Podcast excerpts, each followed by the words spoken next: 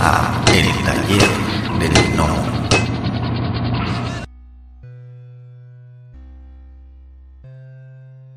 que cualquier este que cualquier eh, obra publicada y firmada popular eh, y, y- y que esta piba haya recibido esa historieta este con, con cuatro años cinco años seis años no sé cuántos años tendrá esa nena haya recibido esa historieta y le haya gustado tanto como un dibujo impreso andás a ver por quién y dónde a mí me, me- me parece este eh, más, más, más importante que 100.000 seguidores Sí, sí es muy cierto. Oye, ¿y tu amigo nunca le dijo que tú eras el autor ni nada? No, sí, sí, al toque me mandaron fotos. Este, yo, de hecho, bueno, las publiqué en, en- en- como historias en mis redes. Pero al toque me mandaron fotos de los dibujos que ellos estaban haciendo. Estaban haciendo ahí como unos perros salchichas graciosos. Y, y, a- y a mí eso me divierte mucho. ¿Sabes otra cosa que me divierte mucho? Bueno, más allá de que, que me parece hasta emocionante, ¿no? Eh, sé que me divierte mucho que, que la gente, la gente me, asume que el guachín es un perro que existe. Yo te estoy contando a vos que el perro existe. Pero nadie sabe eso, porque yo no subo fotos del perro a las redes de la tira. Y todo el mundo sabe que el perro existe, ¿entendés? Y me dicen, ay, bueno, sí, porque cuando salís con el guachín no pasa tal cosa. Pero nadie asume que Garfield existe. El hecho de eh, eh, el guachín ser un, un perro como tan ref- reflejado de una forma como tan, re- tan, tan, tanto mundana, no diría realista, sino mundana en la tira, hace que la gente diga de una, ah, bueno, este perro claramente existe, esta tira claramente es autobiográfica. Pero ¿por qué pensás eso? ¿Por qué pensás que no te mentí, en realidad el guachín no existe? Pero que la gente lo asuma, lo- se lo apropie de esa forma, este, no sé si habla bien de la tira o habla bien de los lectores. Pero si yo caigo un día y digo, mira, bueno, de hecho hay un montón de tiras que no pasaron, y hay gente que yo conozco, gente con la que tengo como amistades, este, y que me dicen, ay, bueno, pero vos te fuiste de viaje a tal lugar con el perro. No, me digo, eso, eso es de la tira, eso no pasó. ¿Cómo que no pasó? Y no pueden creerlo. Y "Bueno, pero una tira. Dice, "Ay, no, usted se vi- viví engañada, claro que viste engañada, porque es- no tiene que ser real. Eh, lo, lo malo es que esta idea, esto que yo, que yo hago de, de separar el, el perro, el perro real del perro personaje, al punto de que no sabes dónde está el límite de la realidad, es que no puedo utilizar fotos este, muy divertidas o, o cuando hay, hay, hay famosos famosos de acá de Argentina obviamente que, que, que se encontraron al guachín en la calle y se sacaron fotos con él No, ¿en serio? Sí no por la tira sino porque es el perro más gracioso y simpático del mundo Ok.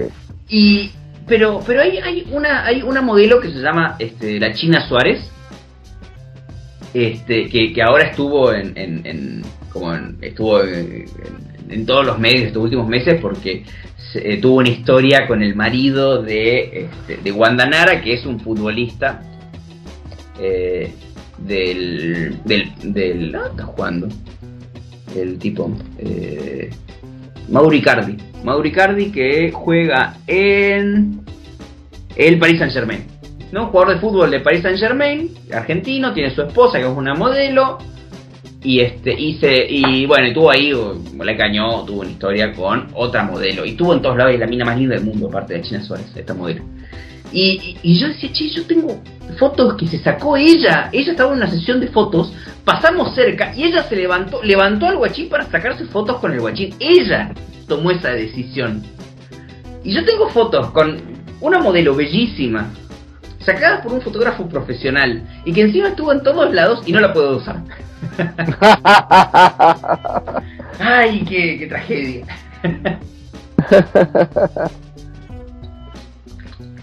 bueno, pero en algún momento tienes que, que, que, que publicar eso de alguna manera, ¿no? Sí, sí, yo creo que cuando, cuando le dé cierre final a la historieta, todas esas fotos van a, van a, van a publicarse. Le voy, a, le voy a comprar la foto al fotógrafo. Sí, es que es un des- sería un desperdicio, la verdad, de que, que lo dejaras ahí. Eh, bueno, vaya, eh, que lo compartieras más que nada, ¿no? Porque sí, sí es este. Son cosas que, que ya son, son parte también del personaje y que, que, que sería muy valioso que pudieran que pudieran salir a la luz. Sí, sí, sí, aparte, aparte te digo que cruza este, este límite de, che, mira, no sé si, si hizo tal viaje a tal lugar el perro, pero sí se sacó fotos con una modelo. ¿Cuál de las dos es verdad?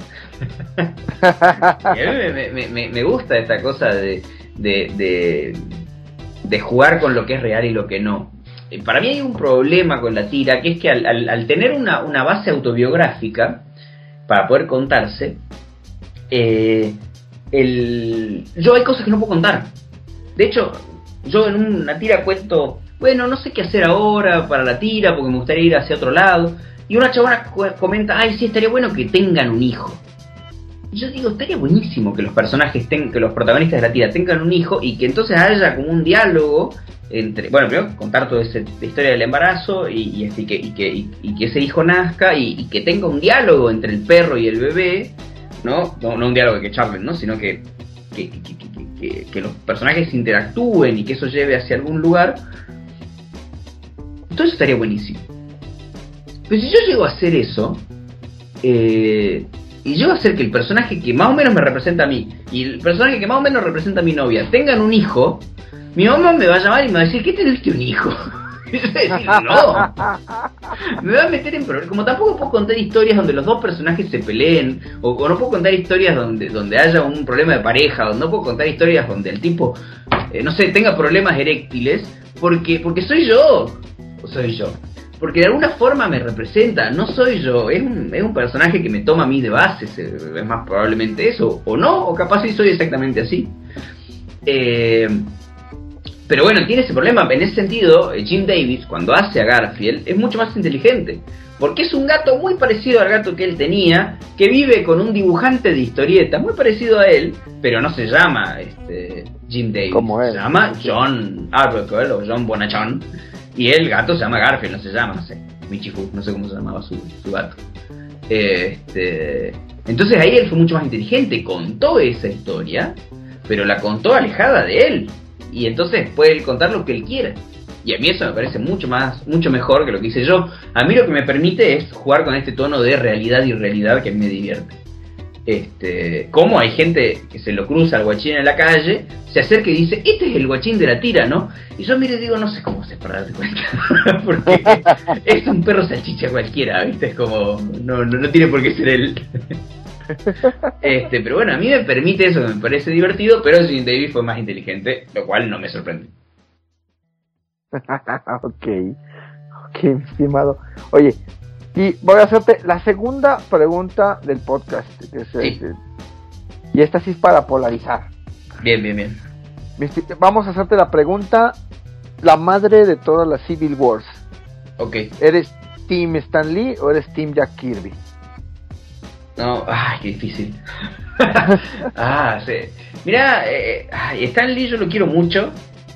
Este, a ver, yo, a mí me pasa algo cuando leo sus historietas, que digo, che, estos chabones apoyan, viste, el, el bombardeo a Nagasaki y, y este y coso, ¿no? Como apoyan bombardear con bombas atómicas a un país que apenas logra, viste, como sobrevivir. Y digo, entonces ahí me genera como un poco. Pero también digo, mi abuelo era un facho. mi abuelo era el peor, el milico. Entonces, como me genera ahí, digo, bueno, no, entonces capaz, yo preferiría un abuelo facho, pero que por lo menos sea Stan Lee. Eh, Stan Lee es un poco ladri y, y en general ha hecho todo lo posible por no, por no este, reconocer el trabajo de los dibujantes. Eh, yo a él lo quiero mucho y admiro la capacidad, otra vez, profesional que tiene de hacer un millón y medio de historias iguales hasta que una funcione. Eso a mí me parece una capacidad profesional que no es fácilmente trasladable. Eh, igual hay mucho de, de mito alrededor de él y me parece también súper súper válido. No voy a no voy a criticar sus últimos años ni nada. Pero este, como eso eso lo dejo pasar pero me parece que en ese sentido lo que hizo eh, eh, Jack Kirby no no no como, como- únicamente como, como persona sino también como aporte no ya a, a las historietas americanas y a los superhéroes y esas cosas sino directamente a la cultura mundial me parece este, ampliamente superior. Entonces yo tengo que elegir no un- no no un team sino un abuelo creo que iría por Jack Kirby. Yo, si yo caigo y te digo mira yo soy nieto de Jack Kirby yo me sentiría la persona más pijuda del mundo. sí, sí, la verdad es que sí. Yo también, también tengo que reconocer que soy Team Jack Kirby. Sí, sí, sí. sí, Pero sí es cierto, es, es- eso, eso, eso sí como que es buen, buen enfoque como que para abuelito, daría toda madre. Sí, sí, igual, igual seguro que Stan Lee era un cago de risa. Creo que no tenía igual relación con su hija, ¿eh? Creo que... ¿Eh? ¿Eh? ¿Eh? ¿Eh? ¿Eh? Tenía- ya, ya. Ahí está, ve que es más, más abuelo que Luis. oye, mi estimado, oye, y si yo fuera Santa Claus, Santo Reyes, el Niño Dios, no sé qué, no sé quién llegue en esas épocas de Acá, acá llega Papá Noel, Papá Noel. le decimos a Santa Claus. ¿Viste que en Chile le dicen el abuelito pascuero? Acá no, no sabía. Abuelito pas- no, viejito, viejito pascuero. Aquí llega el viejito pascuero. Eh, acá llega Papá Noel y después llegan los reyes. Pero como el regalo de los reyes es como más tranqui. ok, perfecto. Bueno, si yo fuera Papá Noel y te dijera, eh, te voy a dar la oportunidad de, escri- de escribir, bueno, de dibujar eh, cualquier personaje que exista sobre la faz de la Tierra, ¿cuál escogerías y por qué? Mira, antes de morirme, yo ya lo dije y lo dije un montón de veces. Yo antes de morirme, pese a que ya, ya mira, ya hice cosas con Mickey, ya hice cosas con no sé qué. Yo antes de morirme, hay tres cosas que tengo que hacer. Tengo que hacer una historieta de Batman, una, no te digo la gran cosa, una para sé, Batman Black and White, una. Este, algo de Spider-Man. Hay que hacer algo de Spider-Man antes de morirse, pero también de un nivel mediano, no esas historietas chiquitas que salen como forma paralela, ¿no? Como este, de esa, no sé, de, lo- de los libros infantiles de Spider-Man. No, no quiero eso, quiero más, más, más corte Amazing Spider-Man. Y este y hay que hacer algo de Zelda. Hay que hacer algo de Zelda. Yo, cuando, cuando vi que sacaron el Cadence of Hyrule, el, el este el Grip of the Necrodancer, pero específicamente de Zelda, yo dije, estos son unos, no sé dónde son los Grip of the Necrodancer, creo que son españoles. Estos españoles agarraron, hicieron un juego de ritmo medio boboncho, que le fue muy bien y que ganó premio y todo lo demás, y cayó Nintendo y les dijo, bueno, ahora hagan uno de Zelda, yo me muero si me llega a pasar eso en la vida. si yo hice esta boludez y viene alguien y me dice, bueno, ahora hazlo de Zelda. Sí, sí, sí, por favor. Eso porque me parece que cualquier otra cosa es inalcanzable, ¿no? Porque, eh, ¿viste cuando salía, va, cuando salía, cuando, cuando era, cuando terminé el secundario, estaban dando vueltas acá en Argentina, me imagino que en México más todavía deben estar dando vueltas, lo que era Dragon Ball AF. Que era este, esta, esta continuación de Dragon Ball donde Goku llegaba hasta el nivel 800, ¿no? Y, y, y había como imágenes de un Goku con el pelo blanco, ya era como puro pelo. Y, y- y todo el mundo, no, pero esto es verdad, esto es verdad, esto es la continuación. Entonces, como, había un diálogo mucho más este, complejo entre, entre Japón y, y el resto del mundo, entonces saber si eso era verdad o no era complicado. También había tipo teorías de la conspiración que decían, no, sí es, sí es, sí Dragon Ball es de verdad, no quieren hacerlo llegar todavía, pero es de verdad, es de verdad, no, esta imagen es de verdad, mira, este, mira, decía, che, pero nada que ver el dibujo, esto no es de Toriyama, no, pero sí es verdad, es verdad, esta es la continuación de Dragon Ball, es Dragon Ball AF, y, la- y estaban convencidísimos. Dragon Ball AF es, efectivamente, es un, es un, es un fanzine, una continuación, un, un fanart, que, uno, ¿cómo se llama esto? Un fanfiction, que hicieron, este, cuatro o cinco autores, muy bien dibujado, con el estilo, es, el estilo de la historieta en particular es casi igual a, Dragon Ball, pero se hizo súper popular en el ambiente de la historieta online. Y el que lo había dibujado principalmente, el mejor de todos, es un chino que firma como este, Boichi. ¿Qué pasa? Cuando finalmente toman la decisión de hacer Dragon Ball, de hacer Dragon Ball Super, dicen, bueno, pero tenemos que hacer historieta. Bueno, pero Toriyama ya está grande y aparte tiene unos problemas, este, no puede dibujar. Toriyama tiene muchos problemas. Entonces, ¿qué vamos a hacer? Bueno, ya sé, que Toriyama haga los diseños y que lo dibuje alguien que dibuje muy parecido. ¿Quién tenemos que sea muy parecido y que sea popular? Boichi. Imagínate que vos hacer un fanart de Dragon Ball y viene después Toriyama y dice, che, ¿querés continuar vos mejor la historieta? Yo creo que, yo creo que no, hay, no, hay, no hay forma de sobrevivir a eso. Yo creo que me da un paro cardíaco. Ahí, ahí sí es tocar el cielo. Viene Toriyama y dice, che, ¿no querés continuar vos Dragon Ball? ¡Wow! ¡Wow! Yo creo que ahí ese, ese nivel me parece un montón. Ya creo que eso mi papá Noel lo cumple. sí, va, eso sí ya, ya, Creo ya que- sobresale de, de, de cualquier poder mágico habido y por haber. Creo que, creo que es más, más, más fácil hacer un videojuego no canónico de, de Zelda que venga, que venga Toriyama y te diga, dale, se lo. No, no, no sé, sí, sí está muy cabrón. Oye, pero sí. Wow, para ponerse en los zapatos de eso es, es increíble. Que, que, que- No, igual, yo te, se desarma, digo, yo no dibujo, ¿ah? yo dibujo como decimos acá, monos de bolitas y palitos, pero te desarmas. No, yo no puedo creer, no, yo muero. Eso me muero ¿Qué? ¿Se le llama? ¿Quiere que yo qué? Así que bueno, eso sería. Yo antes de morir quiero una de esas tres. No, quiero esas tres. Pero tiene que ser este. Tiene que ser. Eh, cosa. ¿Cómo se llama? Batman, Spider-Man y, y Zelda. Esos tres. Ok, perfecto. Oye, mi estimado, pues ya este. Eh, ya, ya por último, pues como digo siempre, ¿no? Que todo lo que empieza tiene que terminar, pero la verdad, este, muy, muy a gusto. Ya por último, eh, eh, uno, eh, ¿dónde todos los nombres, todas las personas que nos están escuchando, dónde pueden localizarte, tus redes, este, eh, cómo, cómo pueden tener contacto eh, contigo? Y dos, ¿qué consejo les podrías dar a todos aquellos que van iniciando, que ya llevan algo de, camino en esto? Eh, ¿qué, qué, consejo les podrías dar a todos aquellos que, que, nos están escuchando?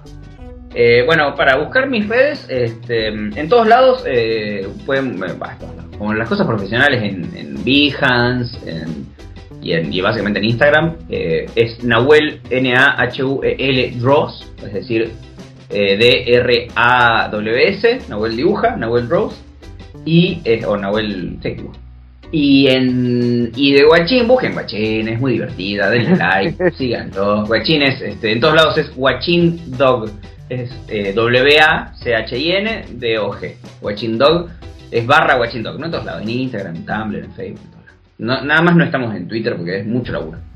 Pero Guachín Dog y Nahuel Draw, pero vayan a Guachín, busquen Guachín Dog y, y, y, leanlo. Le tiré esa en realidad corre Guachín. Guachín Dog es lo que mejor se me ocurrió para poder este, sintetizarlo. Eh, y, para arrancar a dibujar, eh, eh, para, para, poder este, dibujar más profesionalmente, sobre todo para meterse ahí en el mundito, yo siempre digo dos cosas. Uno es, si es encontrar un equipo, un grupo de gente que te ayude a, a mentalizarte en lo que querés hacer es importante. A mí eso me parece súper importante, me parece súper valorable. De hecho, eh, para mí una de las cosas que, más lamento estos años de pandemia, de encierro y todo esto es, este, siento que perdí mis amigos, ¿no? yo, ya no tengo amigos, ¿no? yo tenía amigos hace dos años. Este, tengo ganas de, ya, ya tengo triple, triple chip, así que espero, espero ya empezar a, a recuperar a esa gente que no veo hace tres años, hace dos años, ¿va? Y me parece que encontrar gente con tus mismos intereses es importante. Eh, entiendo que no es tan fácil eh, en esta época y no es tan fácil para la gente que dibuja porque nos gusta estar más encerrado. Eh, después, también esto que dije es tener un proyecto, tener proyectos, pero proyecto implica llegarlos a cabo, ¿no? Y ser consciente de lo que uno puede hacer y no. No agrandarse, sino siempre, siempre estar dispuesto a, aprender y saber que uno no la tiene clara, uno no sabe nada como arrancar sabiendo que no sabes nada. Este, yo, la, gente que más veo fracasar es la gente que piensa que sabe, y me parece súper triste. Eh, pero sobre todo y más que nada, eh, son horas culo. Y si uno quiere dibujar, son por lo menos 8 horas por día. Cualquier profesional, por lo menos le dedica 8 horas por día a lo que sea. Entonces, este, si quieres dibujar, más allá de lo que sea que hagas, si vas a estudiar, si vas al si, si, si entrenás, si bla, bla, bla, es entre 4 y 8 horas todos los días, depende de cuántas horas te queden. Pero entre 4 y 8 horas por día hay que, hay que dibujar sí o sí, porque es, es como entrenar. Si vos vas a entrenar este, todos los días, porque querés ser un profesional del boxeo y todos los días entrenás 4 horas, bueno, fenómeno.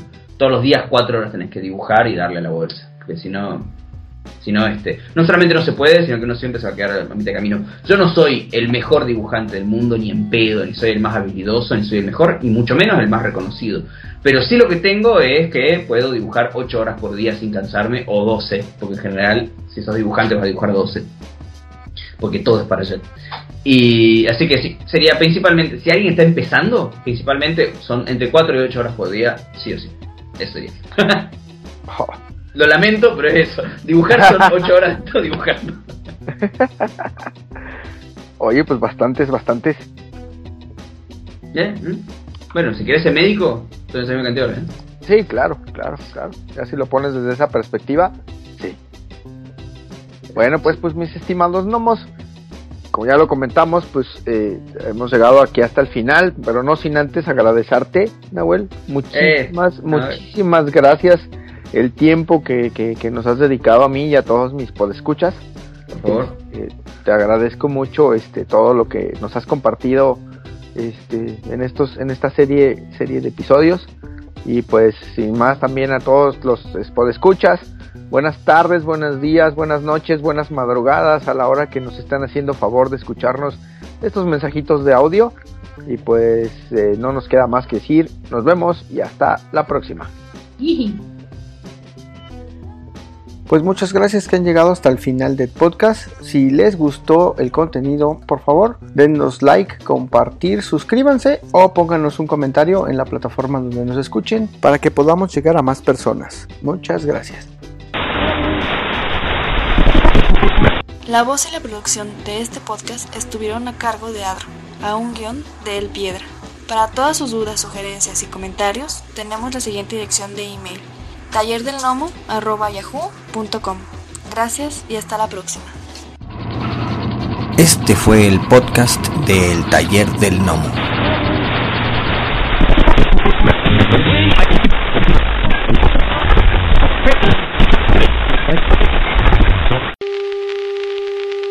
For the next 60 seconds, this station will conduct a test of the emergency broadcast system. This is only a test.